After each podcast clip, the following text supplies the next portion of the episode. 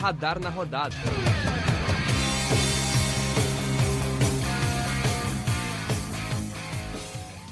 Bom dia, boa tarde, boa noite para todos que nos escutam. Estamos aqui para mais um Radar na Rodada, o vigésimo Radar na Rodada desde o retorno do Radar Esportivo. Hoje com um convidado muito especial, novamente aqui, André Colani. Olá, Lucas, tudo bem, pessoal? Uma rodada difícil para os gaúchos, tanto na Série A como nas demais séries do Campeonato Brasileiro.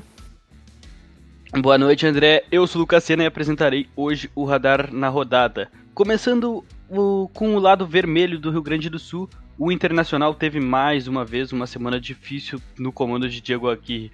Foi um empate pela Libertadores que custou a eliminação e uma derrota no final de semana, André. O que esperar do Inter nessas próximas semanas e analisar um pouquinho dessa semana ruim? Verdade, teve uma eliminação que foi duríssima contra o Olímpia, marcou o primeiro pênalti errado do Edenilson com a camisa do Inter após mais de dez cobranças. Ele acabou perdendo o pênalti no tempo normal e a partida ficou empatada em zero a zero e foi para os pênaltis. Nos pênaltis, uh, o Thiago Galhardo, a quarta cobrança, acabou chutando a bola para fora e o Inter acabou eliminado em casa, repetindo a mesma coisa que aconteceu contra o mesmo Olímpia no mesmo estádio Beira-Rio no ano de mil novecentos e oitenta e nove.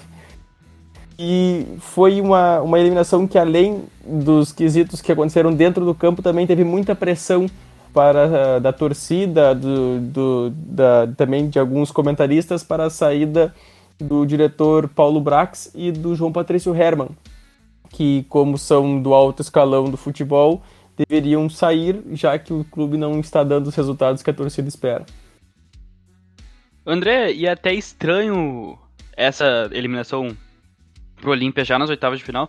Um time em que o Inter simplesmente passou por cima na fase de grupos, aplicou uma singela goleada por seis a um no Beira-Rio, venceu no Paraguai e não conseguiu fazer um gol em cento e oitenta minutos contra o Olímpia, o Olímpia jogando futebol certinho, né? Verdade, o Inter no, na soma das quatro partidas que teve contra o Olímpia foi sete a um pro Inter. Incrivelmente o Inter acabou eliminado por um time que vai para a próxima fase, vai para as quartas de final e que não tem perspectiva de avançar.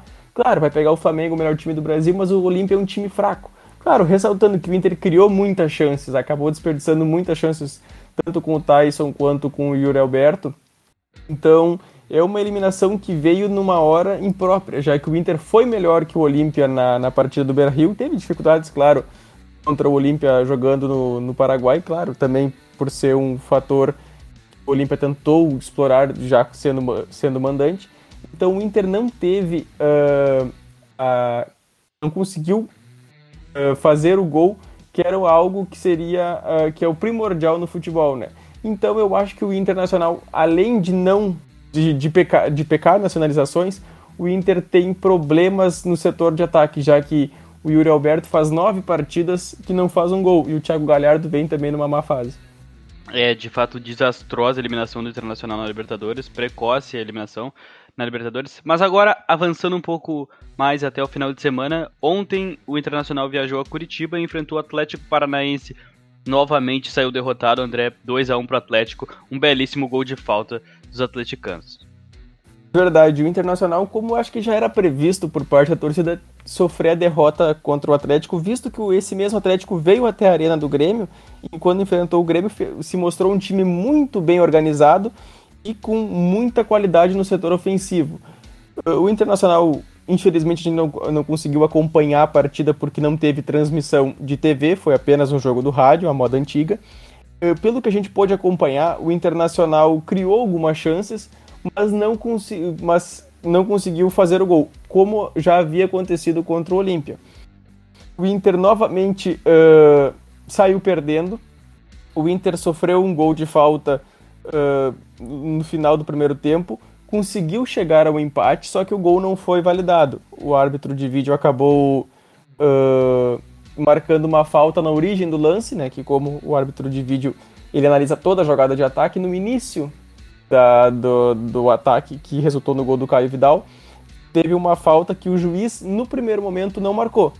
O Internacional, após esse lance, acabou se abalando, o Thiago Galhardo tomou um cartão amarelo já estando no banco, ele não tinha nem entrado na partida, Aí logo em seguida o Inter tomou o segundo gol numa falha do Cuesta, que a bola foi cruzada para a área pelo lado esquerdo, ele tentou fazer o corte, a bola sobrou para o Vitinho, que arrematou, a bola foi no ângulo do goleiro. Nesse dois a zero o Inter foi para o vestiário já abatido, e logo na, aos quinze minutos do segundo tempo conseguiu chegar ao gol através do único modo que o Inter consegue, através de pênalti. Edenilson dessa vez conseguiu uh, acertar e o Inter acabou descontando. O Inter, claro, pressionou tentando empate, mas acabou não conseguindo. É uma, foi uma partida assim que o Inter uh, novamente tentou chegar ao gol, mas acabou não conseguindo. Lembrando que o Inter está na décima terceira colocação com catorze pontos em treze jogos. O Inter tem dois jogos a mais que o Grêmio. E para a próxima partida, agora dando uma informação, o Yuri Alberto e o Thiago Galhardo estão suspensos. Então esse problema de finalização e de busca de gol vai ser pior contra o Cuiabá no sábado. É exatamente o que você acabou de ressaltar, André. O problema do Inter não está na criação, está nessa finalização. Até a gente pode ver, o Inter é um time que cria muitos, muitas chances, mas dos doze gols marcados no campeonato, seis vieram de pênalti, né? E rapidinho corrigindo, uh, o Inter cai para décimo quarto momentaneamente, porque a outra equipe do Rio Grande do Sul, Juventude, está vencendo a Chapecoense nesse momento. No momento em que gravamos o podcast, Juventude vence a Chapecoense por um a zero. O gol de Matheus Peixoto vai ultrapassando o Internacional na tabela. André, o Inter já tem que se preocupar com a zona do rebaixamento? Afinal, sim, são só três pontos que separam o décimo sétimo do Internacional. Sim, o Inter tem que se preocupar e muito. Não tanto quanto o Grêmio, que está numa situação, que está numa situação pior, mas deve se preocupar sim. Porque além uh, do Inter não conseguir uh, uh, marcar gols, o Inter sofre muito defensivamente. Mesmo com a chegada do, do, do zagueiro Bruno Mendes, o Inter conseguiu alguma organização pelo lado direito. Mas o lado esquerdo da defesa ainda continua um pouco complicado. Então o Inter tem que se preocupar e muito uh, nessa, nessa questão do rebaixamento, visto que o Inter não tem conseguido ganhar em casa. Isso é muito preocupante para um time que sempre foi forte dentro dos seus domínios.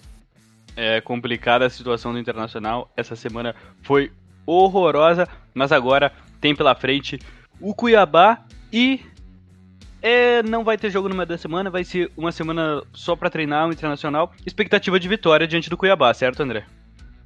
Sim, a expectativa é de vitória, visto que o Cuiabá veio da segunda divisão, está organizando para tentar ficar na primeira divisão. É, um, é uma tarefa difícil, né, visto que é um clube muito novo, uh, e além disso uh, o Internacional tem esses desfalques que eu citei, que é o Yuri Alberto e o Thiago Galhardo para o setor ofensivo, e também tem uma forte sondagem do Al-Shabaab da Arábia Saudita, que busca o Edenilson, que é o principal jogador no momento do Inter. Mesmo o Tyson uh, sendo o mais qualificado do elenco, o Edenilson é que está chamando a responsabilidade. Então, além da, do, desses dois desfalques para o ataque, ainda pode ter a saída do Edenilson. Uma coisa que dificultaria ainda mais a luta contra o rebaixamento. É, a fase não é boa do Internacional, mas se a gente está falando de fase ruim, a gente também tem que falar do outro clube da capital do estado do Rio Grande do Sul. O lado azul empatou esse final de semana com o América Mineiro, foi eliminado no meio da semana para a L D U. A semana foi péssima para o Grêmio também, começando pela Sul-Americana, uma virada inesperada na arena do Grêmio, André. Verdade, o Grêmio conseguiu o mais difícil, que é vencer na altitude de Quito, a mais de dois mil e oitocentos metros de altura. O Grêmio conseguiu um bom resultado, conseguiu uma vitória por um a zero, veio para a arena, saiu ganhando com o gol do Diego Souza. E, e o que não se deve fazer o Grêmio fez, que é recuar as linhas, chamar o adversário para o ataque. O Grêmio fez isso e acabou tomando um gol de cabeça no finalzinho do primeiro tempo, e logo no, no início do segundo tempo o Grêmio tomou a virada. E o Grêmio é um time que atualmente, o Grêmio não propõe o jogo, o Grêmio não é um time propositivo, o Grêmio é um time que é muito mais reativo.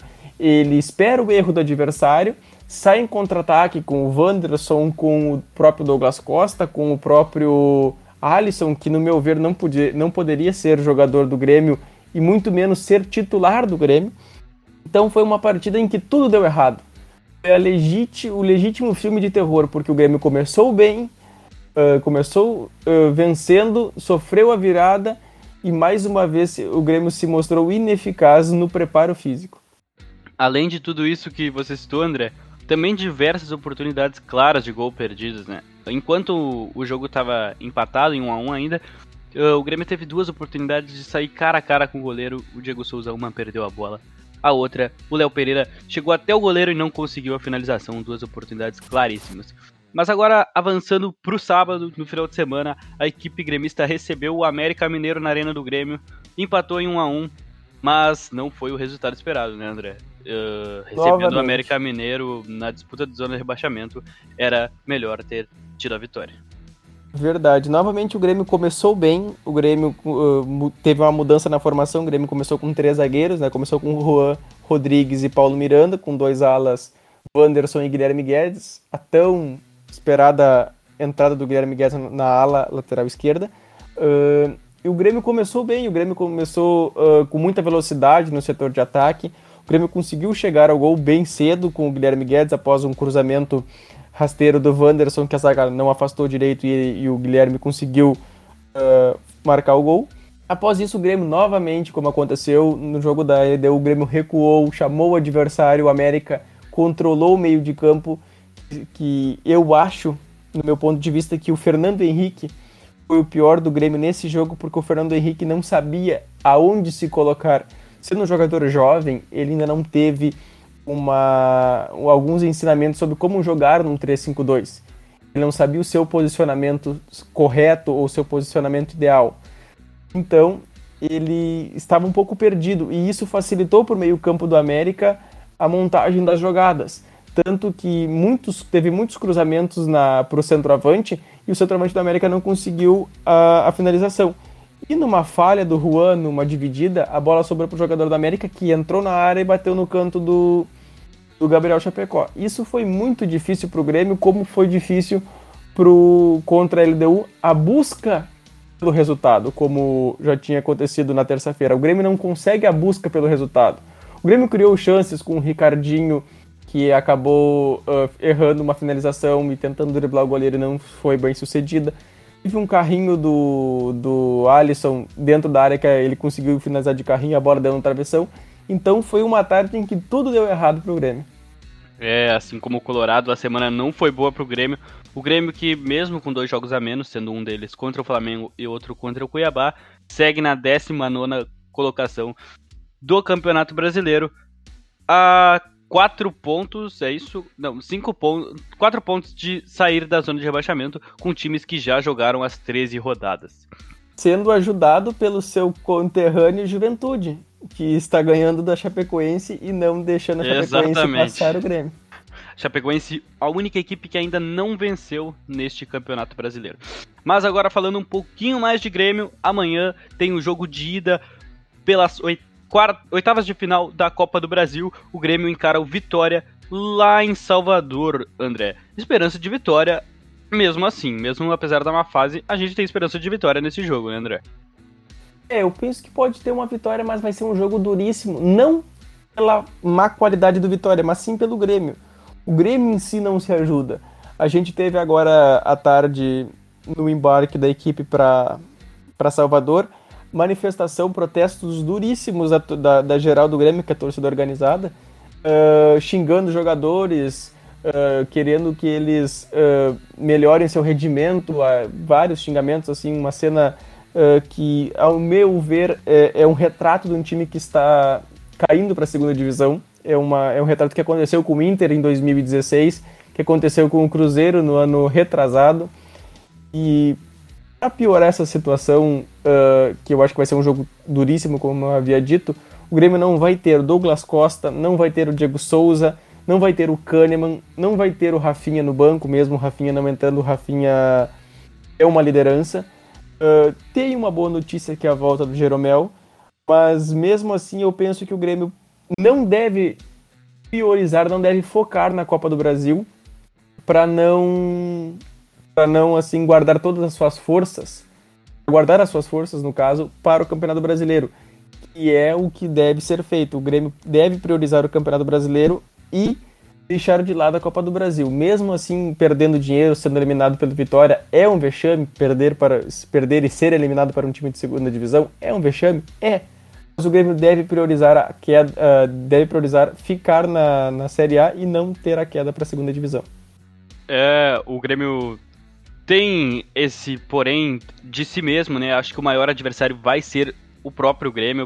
Uh, até porque o Vitória... é uma equipe que não vem bem na temporada, apesar de ter feito uma graça no Beira-Rio contra o rival tricolor. É uma equipe que está na parte de baixo da tabela da Série B, com apenas doze pontos, mesma pontuação do décimo nono Cruzeiro. Uh, o Cruzeiro em decadência total também. Mas é isso que eu, que eu e o André falamos. Acredito que o maior adversário do Grêmio venha a ser o próprio Grêmio, pois o Vitória não vai ser um time que vai querer propor o jogo. E para propor o jogo, a gente já viu que o Grêmio não vai nada bem, né, André? Sim, é, o Vitória, uh, ele também, além de ter eliminado o Inter, ele foi o protagonista na queda do Internacional. Ele tinha um, um jogador supostamente mal inscrito, o zagueiro Vitor Ramos. Tô correto, Lucas? É isso mesmo, Vitor Ramos. É, o zagueiro Vitor Ramos, ele estaria ou não estaria mal inscrito, isso foi para a T A S, na Suíça, para a Corte Arbitral do Esporte, e... além de ser um time que está mal, ele pode tentar fazer uma graça contra o Grêmio, né? Já que uh, a fase do Grêmio não é das melhores, o Vitória pode tentar uh, uma vitória na Copa do Brasil e alinhar uma classificação contra o Grêmio. Penso que vai ser difícil, mas jogo é jogo, a gente sabe que dentro das quatro linhas tudo muda. Agora, antes de falar das divisões inferiores do Campeonato Brasileiro, vamos comentar um pouquinho de Juventude, que nesse momento está vencendo o jogo, mas não falando desse jogo, que a gente não vai ter acesso ainda do que vai acontecer no final, mas sim projetando um duelo contra o Atlético Mineiro no próximo final de semana. O Juventude recebe o Atlético Mineiro em Caxias do Sul. Jogo duro, mas um jogo que o Juventude pode tentar segurar um resultado para tirar um ponto, né, André? É, o Juventude, na sua perspectiva para tentar ficar na primeira divisão, seria muito bom uh, uma vitória, mas como é um adversário difícil, o Atlético Mineiro com o Hulk e companhia limitada é um time muito qualificado, treinado pelo Cuca, eu penso que o um empate, se a vitória contra o Chapecoense se mantiver, quatro pontos em seis... eu acho que está de bom tamanho para o Juventude. Claro que uma vitória é sempre bem-vinda, mas devido à qualidade do adversário, um empatezinho eu acho que o time da Serra aceita. Também vai ressaltar que nesse momento a missão de ficar na, na primeira divisão do Campeonato Brasileiro está sendo mais que cumprida pela equipe da Serra Gaúcha. Nesse momento o Juventude adentra na zona de classificação para a Copa Sul-Americana do ano que vem. A campanha é surpreendente de fato, devido às proporções que eram esperados de Juventude, mas a gente sabe da dificuldade que é enfrentar o Atlético Mineiro nesse auge desse ano. Agora sim, uh, vamos dar uma passada pelos, pelas divisões inferiores do Campeonato Brasileiro. Pelo Campeonato Brasileiro Série B, o Brasil de Pelotas, nas duas partidas disputadas essa semana, a primeira no meio da semana encarou o Náutico lá nos aflitos e acabou derrotado pelo líder invicto da competição, pelo placar de dois a um, o Náutico ainda teve um jogador expulso, o Brasil tentou uma pressão, mas nada conseguiu. Já no domingo, visitou o Avaí na ressacada e empatou em um a um, um ponto fora de casa importantíssimo, que mantém o Brasil em décimo sexto na tabela, ainda fora da zona de rebaixamento, André. O Brasil é essa luta mesmo, né? Tentar se manter fora da zona de rebaixamento. Sim, sim, a luta do Brasil é tentar ficar na Série B pro próximo ano, quando, tomara Deus, já, a gente já ter público nos estádios, com a força da torcida chavante, conseguir o acesso para a Série A. Nesse momento, uh, a, a derrota pro Náutico, uh, sendo o jogo nos aflitos, eu acho que era esperada, porque o time de Pernambuco está numa grande fase, é o líder, como tu havia dito, e contra o Avaí, Uh, eu acho que foi um jogo assim que uh, teve um certo, uma certa dificuldade do Brasil, porque ele saiu ganhando, conseguiu sair ganhando uh, contra o Avaí e acabou sofrendo um empate. Claro que com, uh, com todos os quesitos assim, uh, para tentar se manter na Série B, o Brasil de Pelotas está sofrendo. O Brasil de Pelotas não consegue muitas vitórias, Uh, o Brasil de Pelotas não consegue ter, uns bo- ter bons jogos, né? O Brasil de Pelotas é um time pragmático, continua sendo mesmo após muitos anos da saída do Rogério Zimmermann. É, mas segue a nossa torcida para que o Brasil de Pelotas consiga sair dessa situação e se manter no Campeonato Brasileiro Série B. Agora, quem quer subir para o Campeonato Brasileiro Série B de vez, de uma vez por todas, é o Ipiranga, líder do Grupo B da Série C, venceu o querido Zequinha, o São José, no Colosso da Lagoa por dois a um. O Ipiranga é líder e o Zequinha, infelizmente, entra na zona de rebaixamento da Série C para a Série D após o Paraná conseguir um empate diante do Oeste, André. Na verdade, o Ipiranga é o time gaúcho que mais está dando alegrias para sua torcida. O Ipiranga é líder com dezenove pontos. Uh, o Ipiranga tem grandes chances uh, de conseguir o acesso para a Série B. Pensa, eu penso que no ano de dois mil e vinte e dois, a gente vai ter dois gaúchos na segunda divisão brasileira. Já os gaúchos no Campeonato Brasileiro Série D não marcaram nenhum gol nesse final de semana, mas mais méritos para o Esportivo, que conseguiu um empate diante do vice-líder Joinville fora de casa. O Caxias também empatou fora com o Marcílio Dias em zero a zero e se mantém na terceira colocação. Já o Aimoré foi derrotado em casa para o Ju- a Juventus de Jaraguá por um a zero. A Juventus que entra agora na zona de classificação e o Aimoré que é, fica ainda na sexta colocação. Esportivo em sétimo, ambos fora da, da classificação para a próxima fase e o Caxias ainda em terceiro, André. Na verdade, o Caxias, eu acho que por ser uh, terceiro colocado, conseguiu um bom resultado contra o Marcílio Dias, que é adversário direto, uh, para conseguir chegar na zona de classificação. Uma pena o Aimoré ter perdido em casa para o Juventus, lá no Cristo Rei, e que dificulta sua chegada na zona de classificação, né? Visto que os quatro primeiros se classificam para a próxima fase. É, mas apesar disso, ainda tem uma, uma larga distância entre Caxias e Joinville para que Caxias conseguisse mandar o segundo jogo da próxima fase em casa, né, André? Sim, é sempre bom uh, o time conseguir decidir o jogo em casa, na segunda partida, porque no primeiro jogo dá para fazer um, dá para tentar montar uma estratégia uh, de conter o adversário, tentar alguma saída no contra-ataque, para em casa sim, sobre os seus domínios, tentar buscar a vitória. Tomara que o Caxias consiga a segunda colocação ou até a primeira, para conseguir decidir a segunda partida da próxima fase dentro dos seus domínios. Bom, um grande final de semana de gaúchos nas quatro divisões do Campeonato Brasileiro, mas a gente vai ficando por aqui no Radar na Rodada. Queria agradecer muito ao André por estar aqui. Deixa o seu recado, André. Eu agradeço, Lucas. Uh, uma rodada agora da Copa do Brasil com o Grêmio contra o Vitória e vamos torcer para Grêmio e os demais gaúchos, principalmente o Grêmio que está numa má fase, conseguir as vitórias na próxima rodada. A gente comentar no próximo Radar na Rodada. Muito obrigado, André. Uh, muito obrigado a você que também estava nos assistindo. Eu sou o Lucas Sena e apresentei mais uma vez o Radar na Rodada, um programa do Radar Esportivo, projeto de extensão da U F S M. Muito obrigado por ter nos ouvido e até a próxima.